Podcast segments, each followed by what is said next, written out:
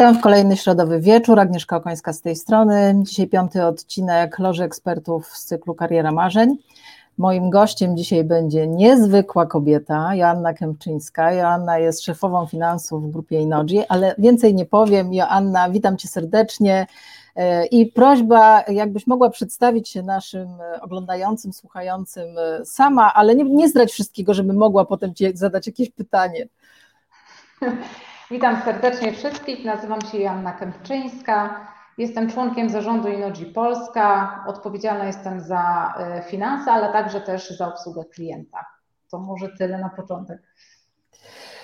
To e, dzisiejszy, dzisiejszy odcinek z serii Loża Ekspertów będzie e, przede wszystkim o tym, jak być pracodawcą firmy należącej do międzynarodowego koncernu i Będę chciała wyciągnąć z Ciebie informacje, które mogą potencjalnym pracownikom albo e, osobom, które by chciały w takiej firmie pracować albo się ubiegać o pracę w takiej firmie, żeby może trochę odchyli, uchylić kuchni pracy w takiej firmie, ale też pokazać, na co pracodawca, jak, jakim Ty jesteś, na co zwraca uwagę i, i też przekazać kilka, kilka fajnych e, wskazówek. Ale zanim przejdziemy do takiego typowego mm, eksperckiego wywiadu, E, to chciałam Ci zadać trochę takich e, e, pytań do Ciebie, żeby też trochę przybliżyć Ciebie jako osobę. Powiedz, co dla Ciebie jest najfajniejsze w byciu CFO takiej dużej firmy? Wiesz, no najbardziej mi się to podoba, że ja zawsze chciałam zostać CFO. Także to jest coś takiego, że miałam takie marzenie i do tego też dążyłam. I, e, I, też moje takie etapy w karierze i kroki, które robiłam, gdzieś tam miały zawsze gdzieś tam na celu zostanie tego CFO. I to jest tak naprawdę dla mnie osiągnięcie pewnego celu, pewnej ambicji, e, także spełnienie w pewnym sensie takich marzeń zawodowych. Tak? Mhm. Także, e, także mm, pod tym kątem jakby jest to osiągnięcie jakby mojego celu. No ale to też jest praca taka dosyć specyficzna Finanse w ogóle są taką branżą specyficzną, e, bo jest to z jednej strony jesteśmy partnerem biznesu, z drugiej strony trochę tym challengerem, więc e, jest to rola dla tych, co lubią finanse, ciekawa, tak, ale czasami też bywa trudna. Mhm. A gdybyś miała powiedzieć, jakie było Twoje największe osiągnięcie życiowe, ale może też zawodowe, bo, bo może w kategoriach największego osiągnięcia coś prywatnego uznajesz, ale gdybyś mogła powiedzieć o takim największym zawodowym, to, to by, by to było właśnie bycie tym CFO, czy coś innego jednak w, w karierze uznajesz za taki mega sukces? Jak już, bo tak, jak spytasz mnie, co jest moim największym osiągnięciem, to moim największym osiągnięciem jest moja rodzina. Mhm. Ale jak spytasz, co jest moim, moim największym osiągnięciem zawodowym, to wydaje mi się jednak, że zdobycie przede wszystkim pracy za granicą, to znaczy ja się ubiegałam o tą pracę, ja miałam taki etap w swoim życiu, gdzie 4 lata pracowałam w Niemczech, czyli no najpierw przeszłam jakiś taki etap konkursu, konkurowałam z innymi o bardzo atrakcyjne stanowisko i no pierwsze takie duże, duże osiągnięcie to, że ja, ja ten, że tak powiem, konkurs y, wygrałam, ale potem y, wydaje mi się nawet chyba dużo ważniejsze i dużo większym osiągnięciem było mm, utrzymanie się na tym stanowisku, znaczy utrzymanie się w nowym środowisku, w innej kulturze, y, wśród ludzi, którzy też byli do innych rzeczy przyzwyczajeni być może niż to, do czego ja byłam przyzwyczajona pracując w Polsce i utrzymanie i ugruntowanie takiej swojej pozycji, to znaczy pokazanie jakby swojej wartości, pokazanie, że ta decyzja też o wyborze mojej osoby, a nie jakiejś innej, e, też była dobrą decyzją. Także wydaje mi się, że to jest chyba moje największe osiągnięcie właśnie to, mm, to takie przebrnięcie i, i i ta praca, gdzie, gdzie też odniosłam jakieś sukcesy, tak? Mhm. Także to chyba było dużo większe niż, niż w tej chwili ta rola CFO, bo jednak jestem u siebie, e, mhm. w firmie, którą znam, e, mieszkam z rodziną też blisko, więc mam to wsparcie, więc e, chyba to troszeczkę łatwiejsze jest nam. A gdybyś miała powiedzieć, co cenisz sobie najbardziej w życiu? Ja cenię sobie szczerość. Tak? I to zarówno w życiu prywatnym i w mhm. życiu y, zawodowym. Ja sama jestem taka, że y, nie za bardzo umiem kłamać. To znaczy, jak próbuję y, jakoś. To widać. tak, jak próbuję opowiedzieć coś, co nie do końca się zgadza z rzeczywistością z różnych powodów, to od razu po mnie widać. E, I też lubię, jak ludzie są wobec mnie szczerzy. Tak? Także wolę szczerość, która nawet na początku trochę może zaboleć, e, bo czasami tak jest, e, ale wolę wiedzieć po prostu na czym stoję. I też chyba tak, taką osobą jestem ja, że jestem co do zasady, co do zasady szczerą, nawet czasami się muszę, muszę dobrze pilnować. To być może trochę odpowiedziałaś już na moje kolejne pytanie, ale może jednak nie, bo gdybyś miała powiedzieć, którą swoją cechę charakteru najbardziej cenisz, ale być może też, która wspiera cię zawodowo, to co to by było? Um, taka cecha, to znaczy tak, e, uważam, że jest to kompilacja w mojej osobie takiej ambicji i uporu. Mhm. To znaczy, ja generalnie jestem osobą ambitną i zawsze sobie wyznaczam jakieś cele i, i tak nawet nieświadomie zauważam czasami e, post factum, że jak już e, osiągnęłam dany cel, to gdzieś tam już się zaczyna e, jawić jakiś inny. Więc gdzieś ta ambicja we mnie jest, ale z drugiej strony mam, jestem również trochę uparta, to znaczy dążę do tego celu, tak? I mam jakiś sobie taki upór, że nawet jak coś mi nie wyjdzie, to spróbuję z drugiej strony, gdzieś tam to tkwi we mnie, że no nie, nie, nie, nie, nie mogę ponieść porażki, także z jakimś tam uporem dążę też do tego celu. I ta kompilacja, jak ona jest w miarę, w miarę zdrowa, y, to wydaje mi się, że nawet, y, y, nawet jest korzystna w karierze zawodowej. Wiesz co, ja, ja się przez chwilę w życiu zajmowałam też finansami i muszę powiedzieć, że tak z doświadczenia to uważam, że to jest stresująca e, e, profesja bo wszystkie inne obszary w firmie jakoś tam nawet lepiej czy gorzej przędą, ale to jakoś można wytłumaczyć, a cyfry są zero-jedynkowe. Albo się wyniki dowozi, albo nie, albo jest za dobrze, albo jest y, niedobrze i to po prostu od razu widać i się trzeba z tego tłumaczyć. W związku z tym mam, mam do Ciebie pytanie, czy Ciebie to stresuje, a jeśli tak, to jaki masz sposób na, na, na taki stres właśnie przy takich, e, nie wiem, dużych odchyleniach, które na przykład trzeba gdzieś tam komuś e, tłumaczyć, bo, bo ja pamiętam, że dla mnie to było stresujące. Znaczy same finanse, czyli sama praca jakby z liczbami, no to praca jest fascynująca tak naprawdę, bo, bo po pierwsze tu nie ma wiele miejsc do interpretacji, no liczby jakie są, takie są. I to jest tak, tak, zwana prawda, czyli tą prawdę, którą ja lubię i tą taką autentyczność. Zostawia się również, jest duże takie pole do analiz, tak, czyli do przepracowania, bo najpierw stwierdzamy e, fakty, czyli w jakiej sytuacji jesteśmy, jak wyglądają te liczby, potem się zastanawiamy, jak do tego doszło i co, co spowodowało, albo jeżeli robimy prognozy, to też co możemy zrobić, żeby te prognozy były lepsze. Więc już tutaj jakby przychodzi taka druga warstwa analityczna, która jest też niesamowicie ciekawa, bo zostawia też pole do popisu, do połączenia różnych trendów, do wyciągania wniosków. E, I to są wszystkie rzeczy, no, które uważam, że są e, fantastyczne w finansach. Wydaje mi się, że najtrudniejsza część tych finansów to jest e, taka, po pierwsze, komunikacja z biznesem, przekazanie tego i też dialog z biznesem, czyli z ludźmi, którzy mają troszeczkę inne inną osobowość, inne nastawienie i, i tu jakby to porozumienie się wspólne, tak, czyli gdzieś pogodzenie e, e, tych dwóch takich e, światów, czyli świata biznesu, chcemy jak najlepiej dla klienta, chcemy więcej, mhm. chcemy klientowi i tak dalej, gdzieś te finanse, które mówią, no nie, no ale musisz zarabiać, musisz tak dalej, ta marża musi być taka i taka. Więc to pogodzenie i ten dialog jest czasami trudny. I wydaje mi się również trudna jest taka rola e, challengera, którą finanse mają, e, dlatego że no, mamy mnóstwo nowych pomysłów e, i, i fajne są te pomysły biznesowe i czasami my mamy taką rolę, żeby trochę jednak pomyśleć o ryzykach, jakie są, E, e, podejść też ostrożnościowo do niektórych pomysłów, czyli trochę też czasami możemy być postrzegani jako hamulec tego biznesu.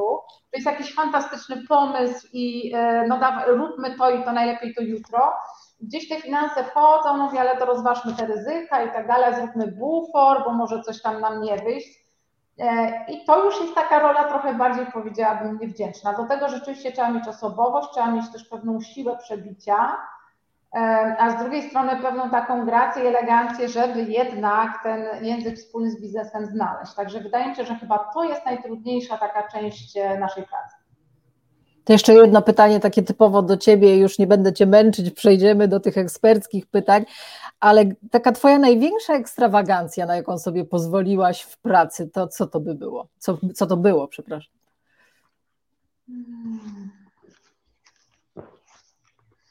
Znaczy tak, e, e, są taką, powiem o dwóch ekstrawagancjach. Jedną, jedną, którą było widać, a drugą, mhm. której nie było widać. Tej, której nie było widać, to jak po raz pierwszy w życiu miałam swój własny gabinet. I to był taki moment życiowy, rozumiesz, że ja wychodzę z takiego czy open space'u, czy z zielonego i nagle mam mój własny gabinet, mhm. to pierwsze co zrobiłam, to zamknęłam drzwi i położyłam nogi na stole. Bo tak widziałam na filmach i uznałam, że jest to fantastyczne. Świetnie. Mówię, no, słuchajcie, no przecież nigdy, nigdy nie miałam takiej okazji, żeby to zrobić, prawda, bo człowiek się zawsze po, e, zachowuje poprawnie, prawda, taki jest ubrany, ale jak już miałam ten gabinet, to po prostu zamknęłam drzwi i położyłam nogi na stole. Więc to była taka ekstrawagancja, że tak powiem, e, pokryjomu. E, a taką ekstrawagancję, którą można było zobaczyć, to ja zawsze miałam taką tendencję do personalizowania moich biur, e, wbrew wszelkim trendom w firmie, żeby mieć jakąś jedną, jeden styl, jeden rodzaj urządzenia, te same obrazy, te same kolory.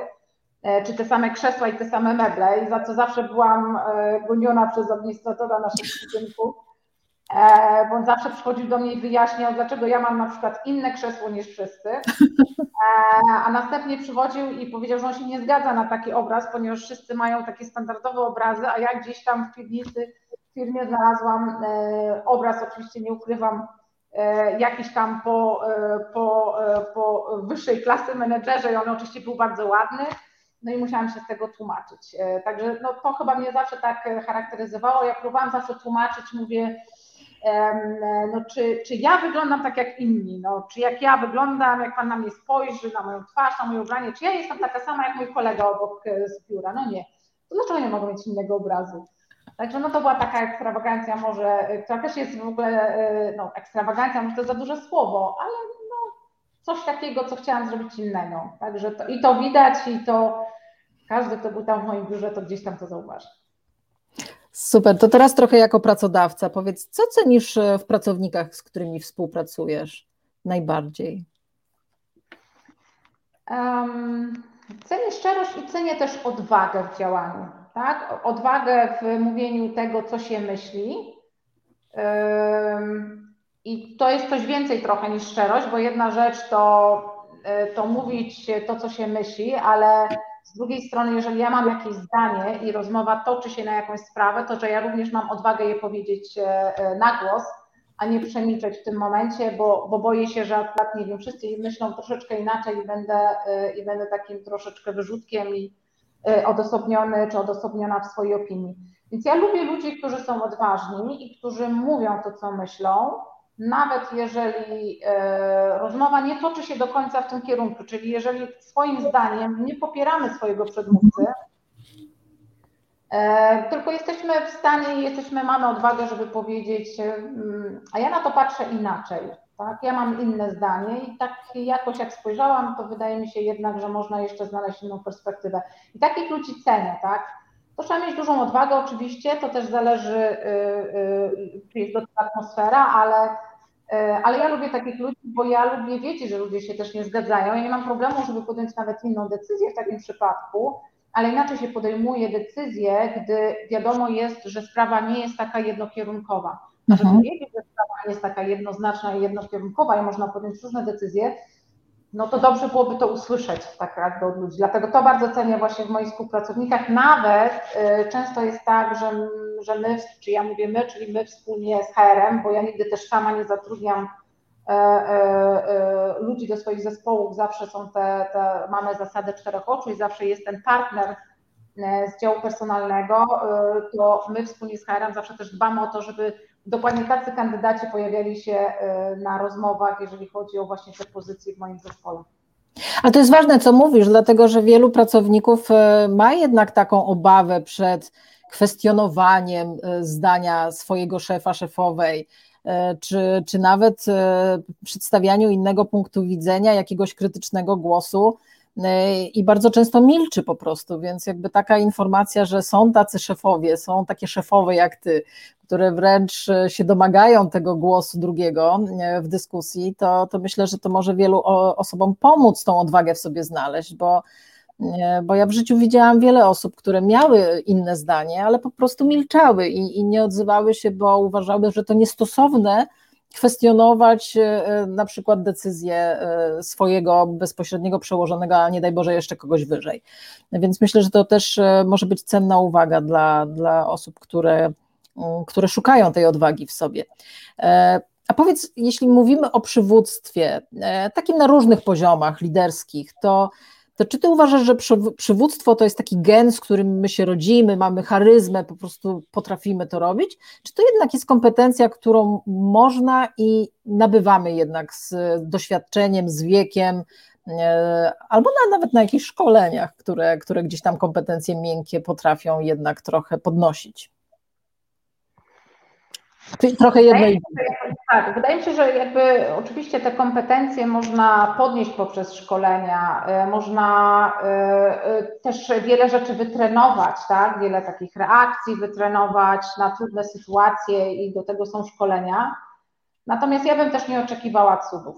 Wydaje mi się, że są takie osobowości, które, mm, które będą bardziej podatne i mają lepsze kompetencje i są takie osobowości, że, że to po prostu nie ma sensu, tak? Żeby z kogoś, kto jest na przykład nieśmiały i też nie lubi stać, nie wiem, na scenie, nie lubi mhm. być zauważany, woli gdzieś być w tłumie, żeby robić na, nie, na siłę z niego, z niego przywódcę, bo to po prostu nie wyjdzie. I ten człowiek będzie się czuł źle w tej skórze, źle w tej roli, gdzieś tam w jakiejś perspektywie pewnie też jakoś e, e, może być źle odbierany i, i, w sumie, i w sumie to tak jakby ktoś próbował grać kogoś, kim nie jest, więc chyba jednak trzeba co do zasady jednak połączyć gdzieś to, że ktoś ma po pierwsze chęć bycia przywódcą, to znaczy no często jest tak, że już w dzieciństwie się wykazuje, tak, takie predyspozycje albo chęci, E, no nawet jak byliśmy w szkole, to był konkurs na przewodniczącego klasy, nie wiem, że coś trzeba było zorganizować, więc tak jak wszyscy wiemy, zazwyczaj w jakimś towarzystwie czy w klasie jest jakaś osoba, która co, co do zasady organizuje i tak dalej. Są osoby, które bardzo chętnie pomogą, a są osoby, które gdzieś są w tyle, ale chętnie korzystają też z tego, co inni organizują. Więc wydaje mi się, że chyba pewne cechy jednak trzeba mieć. Można je doszkolić e, e, i można je bardziej tak wypuklić albo uwypuklić to, co jest pozytywne, a schować to, co jest negatywne, ale e, chyba cudów jednak nie ma. To znaczy, ja uważam, że nie z każdej osoby się zrobi przywódcę. Co więcej, nie dla każdej osoby jest to dobre, tak? Mhm. Bo tak jak mówię, finał finałów się ta osoba obudzi po prostu zupełnie w nie swojej roli, w której chyba nie za bardzo y, się odnajduje i nie, nie chciała być. Mhm. A wracając trochę jeszcze do rekrutacji, o której troszeczkę już powiedziałaś, e, to też jest ważne dla osób, które aplikują na ogłoszenia, które się gdzieś tam pojawiają o pracę. I ja zawsze mówię, że nie musisz aplikować, jeśli spełniasz 120%. E, te ogłoszenia piszemy no, trochę jak koncert życzeń, tak, ale są są zawsze te, które są dla nas ważniejsze i na nie zwracamy uwagę, selekcjonując kandydatów, ale są takie, gdzie możemy przymknąć na nie oko. To w momencie, kiedy ty zatrudniasz, e, i tak już bardzo generalizując, na twarde kompetencje merytoryczne i te takie miękkie, to e, których lekki brak jesteś w stanie bardziej przełknąć, tych miękkich czy tych twardych merytorycznych? Bo, bo, bo można je gdzieś tam uzupełnić w trakcie albo, albo właśnie podszkolić. Ja powiem tak, że e, po pierwsze, że już mam z, czego rezygno- z czegoś rezygnować, to oczywiście, że z twardych kompetencji. E, powiem tym bardziej, że nie za bardzo jesteśmy w stanie je sprawdzić e, mhm. e, podczas interwiu. I to, to, jest, to jest zawsze ja, zawsze, ja zawsze mówię, że to jest trochę taka ruletka, to co robimy na interwiu. I mm, dla mnie to jest e, taki rachunek prawdopodobieństwa. Znaczy, ja jak e, oceniam kandydata i staram się jak najbardziej go słuchać i wczytywać w jego CV, patrzeć w jego mimikę, to ja tak naprawdę robię taki rachunek prawdopodobieństwa, na ile prawdopodobne jest, że on w tej pracy nauczył się tego i tego, na ile prawdopodobne jest, że to, co on deklaruje, e, e, to, to jest dokładnie to, co on chce, na ile prawdopodobne jest, że to jest kandydat, który też osobowościowo, a osobowościowo widzimy przez tą jedną godzinę, czy może maksymalnie dwie tą osobę, on rzeczywiście pasuje do naszej firmy. Także my tak naprawdę robimy taki rachunek prawdopodobieństwa i mówimy, no to jest bardzo prawdopodobne, tutaj jest jakiś znak zapytania i tak naprawdę nigdy nie wiemy, więc y, akurat kompetencji twardych nie jesteśmy w stanie mhm. E, zweryfikować.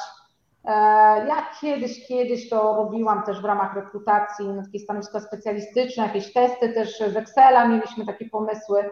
Teraz już trochę od tego odeszliśmy.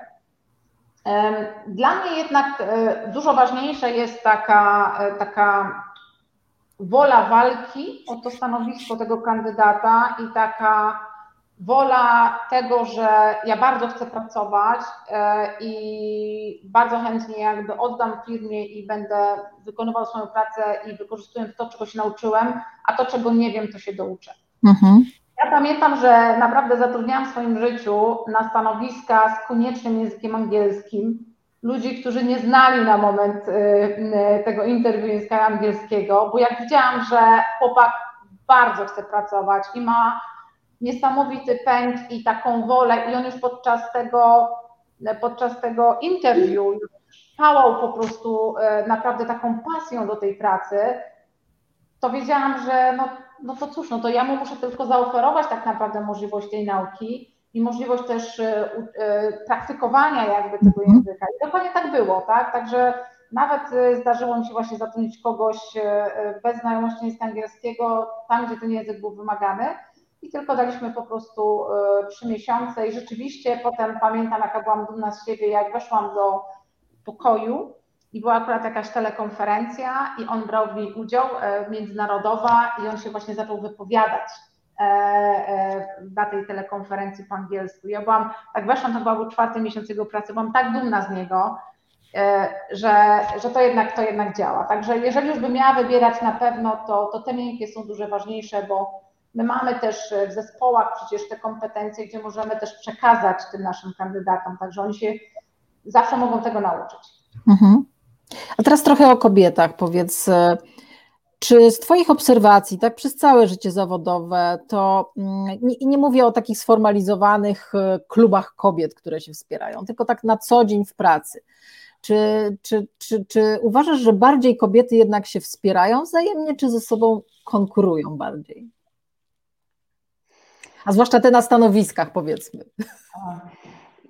Ja myślę, że, y, że my jeszcze się nie nauczyłyśmy tego, że się należy wspierać. E, my nie mamy tego dokładnie jakby wyuczonego, tak? E, mhm. Trochę jest tak, że tych kobiet jednak na tych wyższych stanowiskach jest mało. Jest mało. Mhm. I każda, która dotarła na te stanowiska, ona musiała naprawdę niesamowicie o to stanowisko walczyć. Musiała być bardzo mocna, musiała, że tak powiem, jak ten samotny okręt mhm. po tym zburzonym morzu e, przejść do przodu i przejść do przodu mimo przeciwności. E, I gdzieś tam gubimy to, że tej, na tej całej drodze, jeżeli nie nam, to na pewno już przyszłym tym generacjom bardzo by pomogło, gdyby rzeczywiście ta, to wsparcie takie innych kobiet w organizacji e, było. I wydaje mi się, że my się powoli tego uczymy, tak? U nas też budujemy, mhm. właśnie budujemy networking kobiet. Mamy bardzo silnie działającą taką komórkę, taki, taki network kobiecy u nas lokalnie, który też jest jednym z najlepszych tak naprawdę w koncernie. Ja też uczestniczę i wspieram taki międzynarodowy y, w koncernie E.ON y, network kobiet i, i, i na, na, na takiej płaszczyźnie międzynarodowej. I my właśnie w ramach tego networku trochę się uczymy budowania jakby tych relacji, wspierania się wzajemnego, e, ale muszę przyznać przez to, że jest nas tak niewiele na tych wyższych stanowiskach i być może przed nami nie było nikogo mhm. wcześniej, to też nie mamy czegoś takiego, żebyśmy się mogły nauczyć na tych e, rol modelkach, e, które były gdzieś tam wyżej, właśnie jak to wygląda, więc trochę teraz to tworzymy. E, no taka jest po prostu sytuacja, no ale to, to nie oznacza, że to nie jest ważne, bo to jest bardzo ważne, tak? Ja zawsze mówię, że nie zrobi się kariery, jeżeli nikt cię nie wspiera organizacji. Moja koleżanka nawet miała taką, taką teorię, że jeżeli cię nikt nie lubi, to albo jeżeli cię ludzie nie lubią, to też nie zrobisz kariery. Ale przede wszystkim to ludzie cię muszą lubić, ale też musisz mieć jakieś wsparcie. I bez wsparcia tak naprawdę gdzieś tam wyżej w organizacji jest bardzo, bardzo ciężko. E, a mhm. wręcz uważam, że jest to niemożliwe, więc gdzieś tych mentorów trzeba mieć.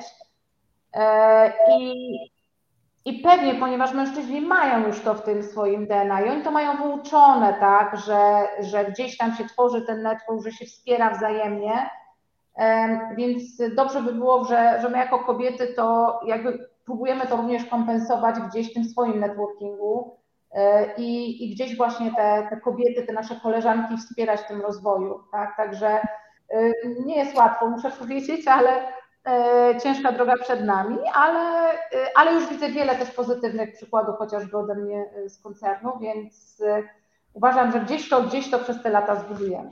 Mhm. Ale powiedziałaś też o takich programach mentoringowych w firmie, ale no, to, to, ja to wiem, być może nie wszyscy, którzy nas oglądają, to wiedzą, ale też wspierasz wiele takich mentoringowych mm, inicjatyw poza naszą firmą, gdzie wspiera się takie młode dziewczyny, liderki, E, przyszłe, e, prawie że je wychowuje na przyszłe liderki. E, I powiedz, czy warto angażować się też w takie akcje no pro bono dla, na zewnątrz, dla nie tylko swoich pracowników i wspierania własnej firmy i tych zasobów, talentów i tak dalej, ale też na zewnątrz, wychodząc i dzieląc się tą swoją wiedzą, doświadczeniem, E, i, i tymi takimi mentorskimi jednak radami, żeby pomóc e, komuś z zewnątrz też. E, ja powiem tak, no ja to robię z, z, wielu powodów. Pierwszy powód to jest taki, że ja kiedyś w takim mentoringu jako menti uczestniczyłam. Czyli mhm. ja byłam też kiedyś w takim, w takim momencie czasu, że ja, że tak powiem, brałam, tak? Czyli ja korzystałam jakby z takiego programu. I uważam, że dla mnie to jest dokładnie dobry moment, żeby jakby teraz dawać, tak? Mhm, Czyli mhm. teraz to, co ja kiedyś otrzymałam, co było dla mnie niesamowitym darem, e, to teraz ja mogę dawać jakby innym. To to jest taki pierwszy powód. E, a drugi, e, on jest powiedzmy mniej ważny, ale też ma znaczenie.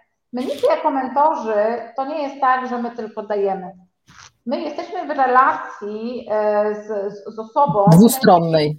Tak, dwustronnej. I bardzo często te, te programy mentoringowe, one w jakiś tam sposób selekcjonują e, tych kandydatów, e, albo na przykład co najmniej dobierają dobrze jakby te pary e, mentee i mentora.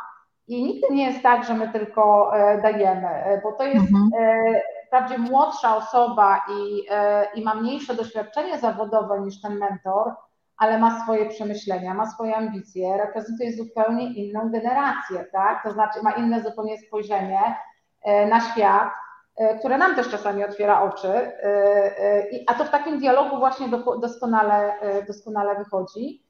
I często też my nie jesteśmy przygotowani nawet na niektóre pytania, które te, te dziewczyny zadają, bo bo ja w jej wieku na przykład bym takiej w ogóle refleksji nie miała i ja bym takiego pytania nie zadała, ale ja jestem jakąś tam generacją, która urodziła się ileś tam lat wcześniej.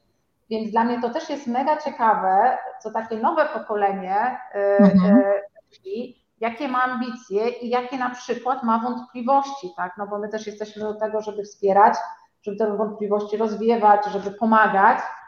Czasami to jest ciekawe, bo to nie jest, to nie jest to samo, co było u mnie w, moim, w, w, w tym samym wieku. Także to jest dla mnie też takie odkrywcze, jakby jak, jak świat się zmienia. Ponadto to no, bardzo często, jeżeli ktoś się zgłasza do tego e, e, programu, to najczęściej e, ma jakieś ambicje coś chce osiągnąć. Fajnie jest naprawdę rozmawiać z ludźmi, którzy czegoś chcą, mają jakieś ambicje, coś chcą osiągnąć, poświęcają temu czas, tak? Czyli robią mhm. coś więcej niż inni, bo mają jakieś cele w życiu. Fajnie jest rozmawiać w ogóle z takimi ludźmi. To teraz kolejny temat, też trochę zbliżony. E, diversity. Od jakiegoś czasu hasło, mm, sztandar bym powiedziała w wielu firmach. Tylko mm, z naszego punktu widzenia, a z, a z Twojego punktu widzenia, czy to jest taki faktyczny must have, żeby być dojrzałym pracodawcą, żeby mm, być konkurencyjnym, tak świadomie konkurencyjnym na rynku, żeby sięgać po, po tą różnorodność z rynku, żeby też tą firmę rozwijać? Czy to jest takie trochę should have, bo tak wypada, bo taka moda, bo, bo, bo, bo nie wypada inaczej? E, powiedz, jak na to patrzysz?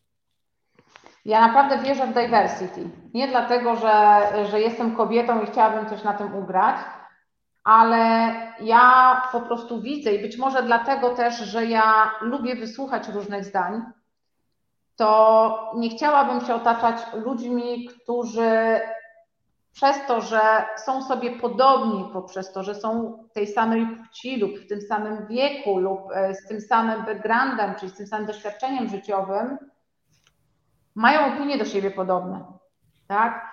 I naprawdę, y, ja, ja głęboko w to wierzę, że różni ludzie przynoszą różne perspektywy i tylko z tych perspektyw jesteśmy w stanie podejmować najlepsze decyzje, bo to nie oznacza, że my musimy podjąć decyzję, która kompiluje wszystkie perspektywy, mhm. ale czasami dobrze jest wiedzieć, że są też inne niż moja, czy twoja, czy koleżanki, tak? Żebyśmy mieli tą świadomość, że nawet podejmując taką decyzję, wiemy, że będą jacyś ludzie, klienci, pracownicy, którzy o tych konsekwencjach czy o, tej, e, o tym działaniu, co do którego decyzji e, podejmujemy, mogą myśleć inaczej. Zresztą nasi klienci też są różni. Przecież naszymi klientami to nie jest też, e, to nie jest tak, że jest to, nie wiem, jedna płeć i klienci są w jednym wieku, tak? My mamy klientów i młodszych, i starszych, mamy tą i tą drugą generację, i wydaje mi się, że naprawdę dla nas również, jako firmy energetycznej, byłoby dobrze, gdyby nasi pracownicy, którzy pracują nad rozwiązaniami dla tych klientów, również byli różnorodni. Także ja naprawdę w to wierzę. Uważam, że każdy z nas w racji płci, wieku, doświadczenia życiowego ma inne spojrzenie na tą samą sprawę, tak? I dobrze jest, jak te różne spojrzenia się spotkają i z tych różnych spojrzeń wybierzemy właśnie jedno, z nich, albo jedno kompromisowe, albo gdzieś komponujemy te spojrzenia w ostateczne rozwiązanie, które oferujemy e, właśnie naszym klientom. A gdybyś miała poradzić coś młodej dziewczynie, która e, myśli o branży energetycznej, ale w takiej perspektywie, że to pewnie branża typowo męska i w ogóle po co tam się zapuszczać w te rewiry, e, to jakbyś mogła zareklamować, że jednak fajnie jest i dziewczynom w tej branży? To znaczy tak, ja myślę, że tak, że yy, pewnie było tak, że ta branża trochę cierpiała przez taki stereotyp, że to jest branża typowo męska. Yy, I w momencie, kiedy my, tak jak inni pracodawcy też, doszliśmy do wniosku, że yy, to diversity to nie jest takie puste hasło, tylko naprawdę to jest wartość sama w sobie, to muszę powiedzieć tak, że szukamy tych kobiet, tak? Szukamy tych kobiet, szukamy kobiet, szukamy potencjałów, szukamy ambitnych przede wszystkim kobiet.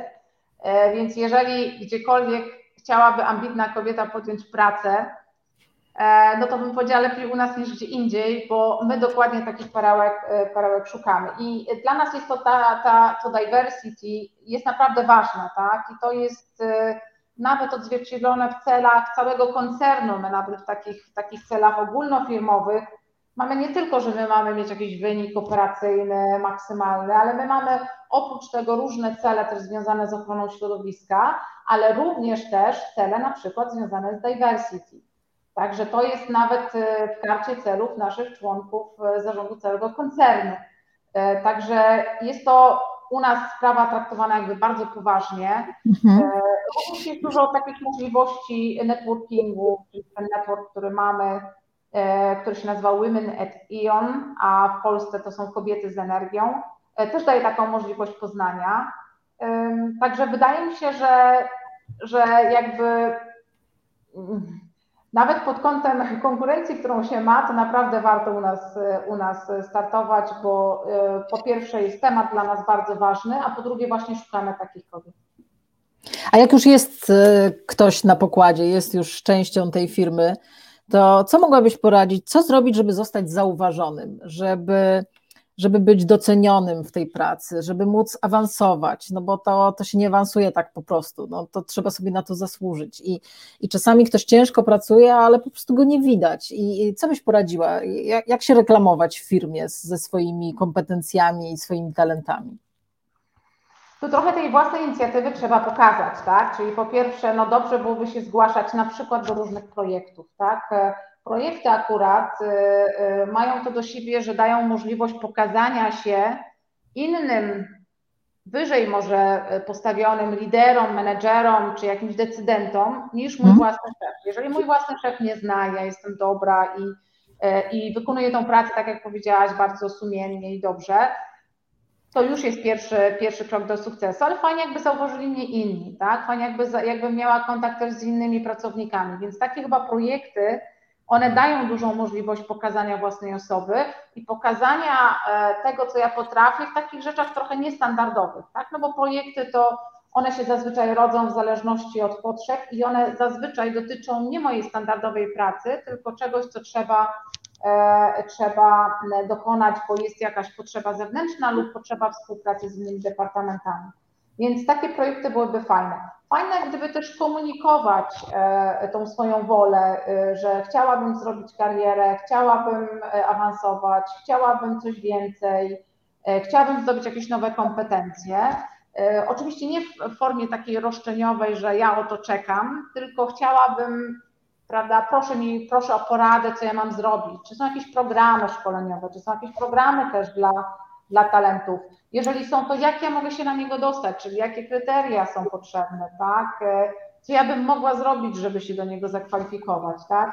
Warto pytać, warto pytać lidera, warto pytać dział personalny e, i też tak najnormalniej w świecie popytać i e, kolegów, którzy może pracują dłużej, bo oni też może będą wiedzieli. Także na pewno zgłaszanie się do różnych projektów, do różnych ról, ponad nasze standardowe obowiązki, ale też pewna inicjatywa i komunikacja tego, jakie ja mam ambicje, bo to jest, to jest bardzo ważne.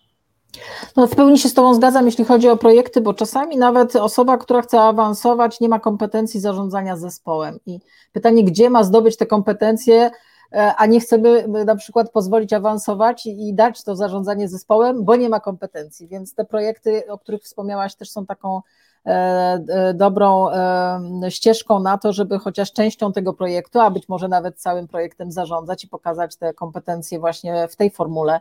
To też jest dosyć dobre, dobra możliwość, żeby sprawdzenia się, czy potrafimy jakimś małym chociaż zespołem zewnętrznym zarządzać. Przejdziemy teraz, Janna, do feedbacku, bo nawet mamy takie pytanie od kogoś, kto nas ogląda E, czym jest dla Ciebie kultura feedbacku w organizacji? Jakie ma znaczenie? Czy, czy, czy to nie jest tylko mit? Też chciałam Cię spytać o feedback, właśnie jak go dawać, jak odbierać. Jakbyś mogła coś na ten temat nam powiedzieć? Co myślisz? E, to znaczy tak, no, e, na pewno kultura feedbacku wiele zależy od menedżerów, tak? Bo do feedbacku po pierwsze trzeba stworzyć jakieś pewne narzędzia, pewnie też trzeba się nauczyć jakby e, e, tych metod dawania feedbacku, czy otrzymywania feedbacku, reagowania na feedback. Powinny być też narzędzia w firmie, na przykład do zbierania takiego feedbacku, tak? bo, bo ten feedback można zebrać też w sposób taki bezpośredni, ale też taki, taki, taki sposób, który na przykład gwarantuje anonimowość, tak? Mhm. Jak takie różne badania 360 stopni. Więc dużo ta, ta kultura jest, moim zdaniem, dużo zależy, czy ta kultura jest w firmie, czy nie, od samej firmy, czy ona stworzyła taką e, kulturę. No i przede wszystkim też od menedżerów. Ja przeżyłam przez różne, ja przeszłam przez różne szkoły. Pamiętam, jak kiedyś nas uczono w ogóle do e, dawania feedbacku, otrzymywania feedbacku, do takich, taki był stworzony proces raz na pół roku. E, i myśmy się bardzo tym przejęli i robiliśmy to z, z, z, e, z taką pełnym zapałem, e, aczkolwiek no każdy, każdy z, różne, z, większymi lub z mniejszymi umiejętnościami czasami, bo zdarzyło, zdarzyło mi się kiedyś też uczestniczyć w feedbacku, gdzie no mój feedback osoba po prostu wynotowała sobie wszystkie punkty, które mówiłam, a potem każdy z nich obalała. Ale no to tak, tak jakby właśnie dlatego też to wszystko zależy od ludzi. Potem była taka moda, że o nie, no przecież nie wolno czekać na feedback 6 miesięcy, trzeba dawać natychmiastowy feedback, tak? I tutaj też nas uczono, że lepszy jest feedback taki krótszy, nie taki zorganizowany, jak nas uczyli, że 60 minut i tak dalej, tylko krótsze teraz po spotkaniu zadzwonić, powiedzieć, że się podobało lub nie i tak dalej, żeby to był taki, taki, e, taki e, w dobrym momencie też ten feedback tuż po tym, jak ta osoba nie wiem, zasłużyła sobie i ma jakieś e, super osiągnięcia albo, albo ewentualnie niedociągnięcia, żeby ona mogła się szybko poprawić. Mhm. Także tu jest bardzo dużo i wydaje mi się tak, po pierwsze muszą być stworzone warunki do kultury feedbacku. Jeżeli firma tego nie stworzy i będzie powtarzać pewne takie schematy typu takie um, kulturę, że zawsze się mówi tylko pozytywnie, wszystkie się chwali, zwłaszcza się szefa chwali i na to, na to idzie jakaś połowa spotkania, to nie będzie dobre. Czyli trzeba stworzyć warunki, muszą też być właściwi ludzie, tak, e, i taka, takie zrozumienie, zwłaszcza menedżerowie i liderzy, którzy nie obrażą się, którzy zapytają na ten feedback również w swoim kierunku. Czy też jakby były też do tego właśnie narzędzia, o którym wspomniałam, ale to jest, to jest niesamowicie ważne, bo y, zawsze jest tak, że, że y, feedback uskrzydla, ten pozytywny uskrzydla, ten negatywny na początku boli, ale bardzo krótko tak naprawdę. On potem tak naprawdę daje takiego kopa do działania, że ok, no to, to przynajmniej wiem, co mogę poprawić, więc e, w jakiejkolwiek e, treści ten feedback by nie był, on zawsze jest e, naprawdę świetny. I no bez takiego feedbacku, czyli bez tej szczerości, bo ja uważam, że feedback jest właśnie tą szczerością, tak, o tym, co ja uważam, jak ja Cię widzę, to też chyba nie jest możliwy rozwój pracowników, bo oni nigdy nie będą wiedzieli tak naprawdę, co, co mhm. ktoś o nim myśli i będą działali w jakimś przeświadczeniu, które sami sobie zbudowali, a feedback nas uczy, że czasami to, co my robimy i nasze intencje mogą być zupełnie odbierane przez osoby z zewnątrz. I właśnie feedback daje możliwość do komunikacji tego, jak dana osoba jest postrzegana, i ona może to zweryfikować z tym, jaką miała intencję. Najczęściej intencje są dobre, a z tym odbiorem y, bywa różnie, tak? Lub też ewentualnie jakby dwustronnie jakby przekazać też tą informację w drugą stronę. Także no, wydaje mi się, że jest niesamowicie ważny, też niesamowicie trudny, trudny, tak? E, wydaje mi się, zwłaszcza, że jeżeli pracownik ma dać feedback menedżerowi, to też jest taki akt odwagi. Mhm. Ja bym zachęcała do tego, ale jest to jakiś akt odwagi i, i pewnie to też zawiera dużo stresu, e, ale no niesamowite, niesamowicie ważne narzędzie, także y, o ile nie jedno z ważniejszych jakby w zarządzaniu zespołami ludzkimi. Wspomniałaś wcześniej o mm, programach talentowych, że warto w nich brać udział. E, czy mogłabyś e, mm, powiedzieć, e, też trochę zareklamować, jak takie programy talentowe w takich międzynarodowych korporacjach wyglądają, żeby też zachęcić osoby, które być może aspirują do, do, do pracy w międzynarodowych korporacjach, a hasło programy talentowe niewiele im mówi po prostu i, i, i z czym to się wiąże tak naprawdę. Znaczy te programy to y, no, stawiają, e, stawiają e, co do zasady taki, taki nacisk na takie trzy kierunki. E, takie ostatnie programy, które my mieliśmy u nas w firmie, to przede wszystkim dawały możliwość jakichś ekstra szkoleń, jakichś kompetencji, które uważaliśmy, że one, że one jest pasujące dla takiego właśnie pulu talentów, tak? Ludzi z ambicjami, którzy mają taki jakiś potencjał na więcej, tak? Bo tak bym zdefiniowała talent więc była to możliwość uczestniczenia w jakichś takich ekskluzywnych szkoleniach. To jest jedna mhm. rzecz. Druga rzecz, e, jeżeli my wiemy, że są jakieś talenty, to my też jak, e, mm, bo to różnie się podejmuje takie decyzje, czasami to jest bardzo szybka decyzja, właśnie kogoś weźmiemy do projektu, o może ktoś by zrobił takie zadanie i jakby nie ma oczywistej osoby w organizacji, znaczy nikt nie ma akurat przypisanego w obowiązkach, że akurat właśnie on powinien być, więc szuka się z takich nazwisk, komu ufamy, bo nikt tego nie robił, ale wiemy, że jeżeli ktoś ma e, kompetencje i chęć, tak, bo zazwyczaj też te, te talenty, e, te, te, ci kandydaci, te, te talenty nasze też mają dużo chęci takich zrobienia mhm. czegoś więcej niż robię dzisiaj, to powierzamy mu takie zadanie i on się potem jakby może wykazać jakby w tych nowych kompetencjach, w nowej wiedzy, e, stestować. E, no i przede wszystkim też e, e, to jest też trafienie na taką listę potencjalnych kandydatów do awansu. Ciężko jest oczywiście mieć jakąś sztywną taką ścieżkę kariery, gdzie są awanse z daty wymienione, no bo takich rzeczy nie, nie ma z góry określonych. My, my nie działamy tylko, nie wiem, my nie jesteśmy jakąś organizacją emerycką, że my wiemy, że co któryś tam pracownik odejdzie na emeryturę, wtedy się e, stanowisko zrobi e, wolne. Więc tutaj oczywiście dużo też takich ruchów personalnych jest e, dyktowanych przez życie po prostu, mhm.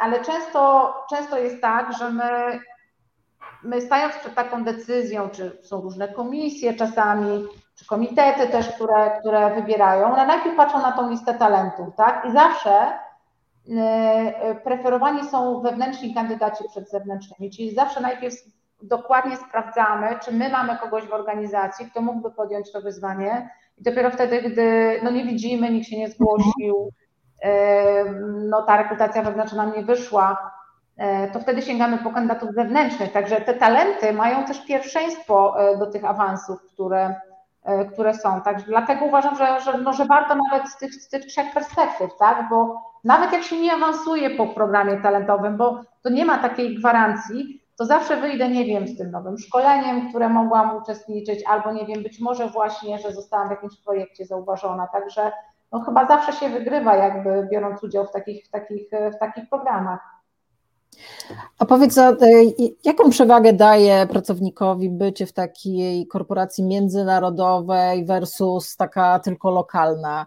E, co może taki pracownik zyskać, pracując dla międzynarodowej korporacji?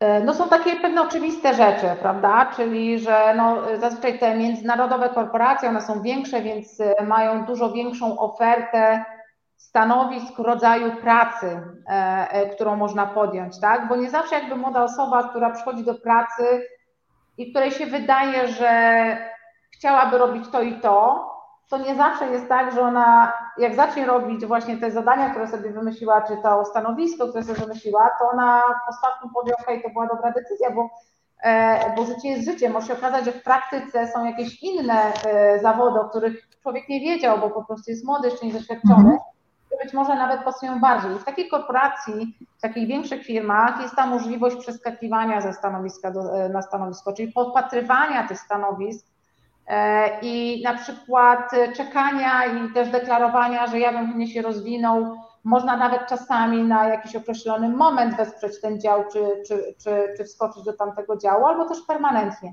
Czyli jedna rzecz to jest ta rzeczywiście szeroki wachlarz wyboru rodzaju prac, stanowisk, działów, które, które są w tej firmie. E, to jest jedna rzecz. Oczywiście kariera międzynarodowa też jak najbardziej. E, e, koncerny, tak, tak, jak, tak jak on, on zawsze wspiera ten taki ruch, też znowu pod kątem diversity, tak? My często jesteśmy pytani, słuchajcie, no mamy tam dział kontrolingu, bardzo chętnie byśmy mieli kogoś, kogoś z Polski też, żeby mieć taką też inną perspektywę. E, to może macie kogoś od siebie, kto mógłby do nas przyjechać na 2-3 lata. To mamy też pracowników, którzy, e, którzy też realizują się w Niemczech, jeszcze czasami są na oddelegowaniu e, z kontraktem polskim, żeby czuć się bezpiecznie, ale, ale już od dłuższego czasu jakby z sukcesem wypełniają te obowiązki. Więc ta kariera też jak najbardziej i ta możliwość nauczenia się, ale też wrócenia w razie czego. Jak mi to nie będzie pasowało, ale mm -hmm fajnie było za granicą, ale chciałabym wrócić do Polski, bo tu mam znajomych i tak to też, to też można to zrobić. To jest też inna rzecz, ale powiem też um, taką jedną też refleksję, którą może bardziej ja docenię niż ludzie młodzi, natomiast mimo wszystko chciałam ją powiedzieć, bo taką mam, że jest to też pewna przewidywalność tej firmy. To znaczy w takiej korporacji y, zazwyczaj są ustalone jakieś zasady, jest jakaś kultura korporacyjna, i powiem szczerze, że na przykład ja, jako menedżer tej firmy, niewiele mogę zepsuć. To znaczy, ja oczywiście mogę zepsuć, ale będzie tylko bardzo krótkoterminowe, ponieważ moja kariera w tej korporacji się skończy. W związku z czym ja gdzieś też się zachowuję i też e, wypełniam swoją tą rolę menedżerską zgodnie z jakimiś zasadami korporacyjnymi, które są ustanowione oczywiście w intencji, żeby, żeby firma performowała, żeby ludzie pracowali, żeby ludzie czuli się dobrze. Więc jest pewna taka przewidywalność, takie, ja bym nawet powiedziała bezpieczeństwo. Hmm. Wiem, oczywiście, że do młodych ludzi to nie przemawia, że to wszystko jest nieważne.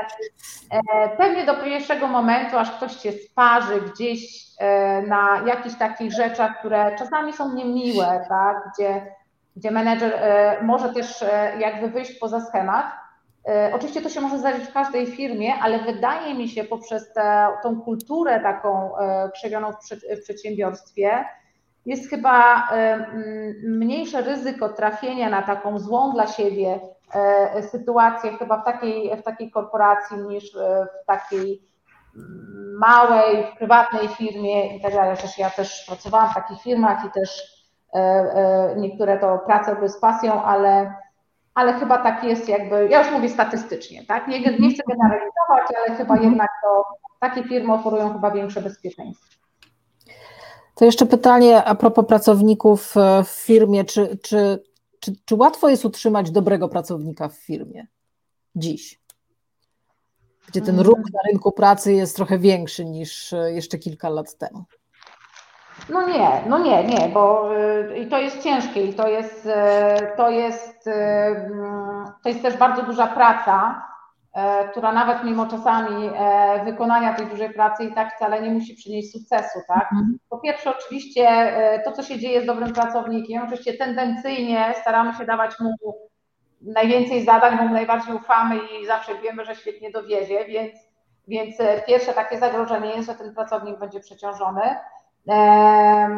Druga rzecz, że no oczywiście jest rynek pracownika. Jeżeli jest to dobry pracownik, no to on również ma szansę e, szybko gdzieś awansować i zawsze się znajdzie jakaś tam firma, która ma jakąś tam nagłą potrzebę e, i jest w stanie jakby zaoferować e, jakieś świetne warunki temu pracownikowi. Także jest to ogromna praca, właśnie jakby przekonywania do siebie tego pracownika właśnie takimi programami, szkoleniami, e, programami talentowymi, e, e, jakby perspektywą kariery, ale nawet jak się ją wykona, to też nie ma gwarancji. Także, także wydaje mi się, że to jest jedno z większych wyzwań, które, które w, tej chwili, w tej chwili mamy. A powiedz, jeśli chodzi o taką higienę pracy, czy warto raz na jakiś czas, nie wiem, 10, 15 jednak zmieniać firmę, a może nie w firmie, nie, nie samą firmę, tylko w firmie jakby, jakby obszar, w którym się pracuje, żeby e, no właśnie, żeby zmienić perspektywę, żeby trochę siebie odświeżyć, żeby jakieś wypalenie zawodowe nas nie dopadło. Jak ty na to patrzysz? Um, to znaczy tak, no ja uważam, że na początku kariery dobrze jest zmieniać firmę. Znaczy to nie jest jakieś e, e, e, coś, co, co musi nastąpić, mhm. bo być może na przykład komuś się udało i mam też takich znajomych, którzy zaczęli pracować w firmie i do tej pory pracują od 25 lat, bo trafili do fantastycznej firmy i gdzieś tam się odnaleźli i przeszli przez różne ścieżki.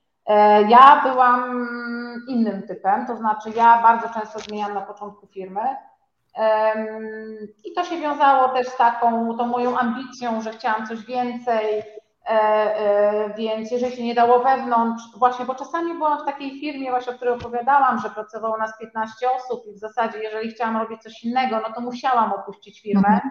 bo w zasadzie firma e, jakby w takich, o takich dla ludzi o kompetencjach, które ja miałam, nie oferowała niczego innego, więc jakby musiałam jakby zmienić wtedy mm, pracę, ale dobrze jest na początku poznać ten świat, bo tak naprawdę świat jest kolorowy i on też nie zawsze w środku wygląda tak, jak go się maluje, zwłaszcza na, na, na tych rozmowach rekrutacyjnych. Także dobrze jest mieć takie rozeznanie w ogóle, e, jakie są środowiska, jakie są firmy, e, e, jak może być dobrze i jak może być źle tak naprawdę póki się jest jeszcze młodym, póki się człowiek nie przejmuje, że na przykład jakąś pracę straci, albo też w ogóle bardzo łatwo się podejmuje te decyzje o zmianie, prawda? No to trudno, to, to po prostu to sobie zmienię pracę, prawda? Więc to, to, dość, to jest pewne takie doświadczenie życiowe, e, które potem będzie ciężko chyba nadrobić, bo e, jakby my szukamy tych, tych innych potem w miarę jakby, e, w miarę jakby jak stajemy się starsi, szukamy troszeczkę oczekujemy troszeczkę innych rzeczy od pracodawcy, tak? Bardziej właśnie w tym co powiedziałam, bezpieczeństwa, przewidywalności też, takiego szacunku do mojej osoby.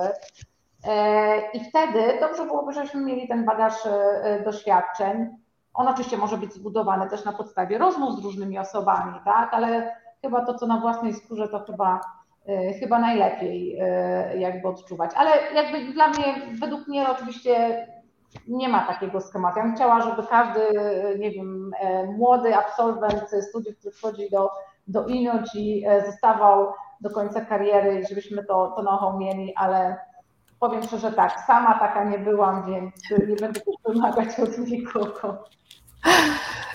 E, Joanna, powoli zbliżamy się do końca. Godzina nam już tak szybko upłynęła, ale ostatnie pytanie jeszcze, zwłaszcza nawiązujące do czasu pandemii, do pracy zdalnej.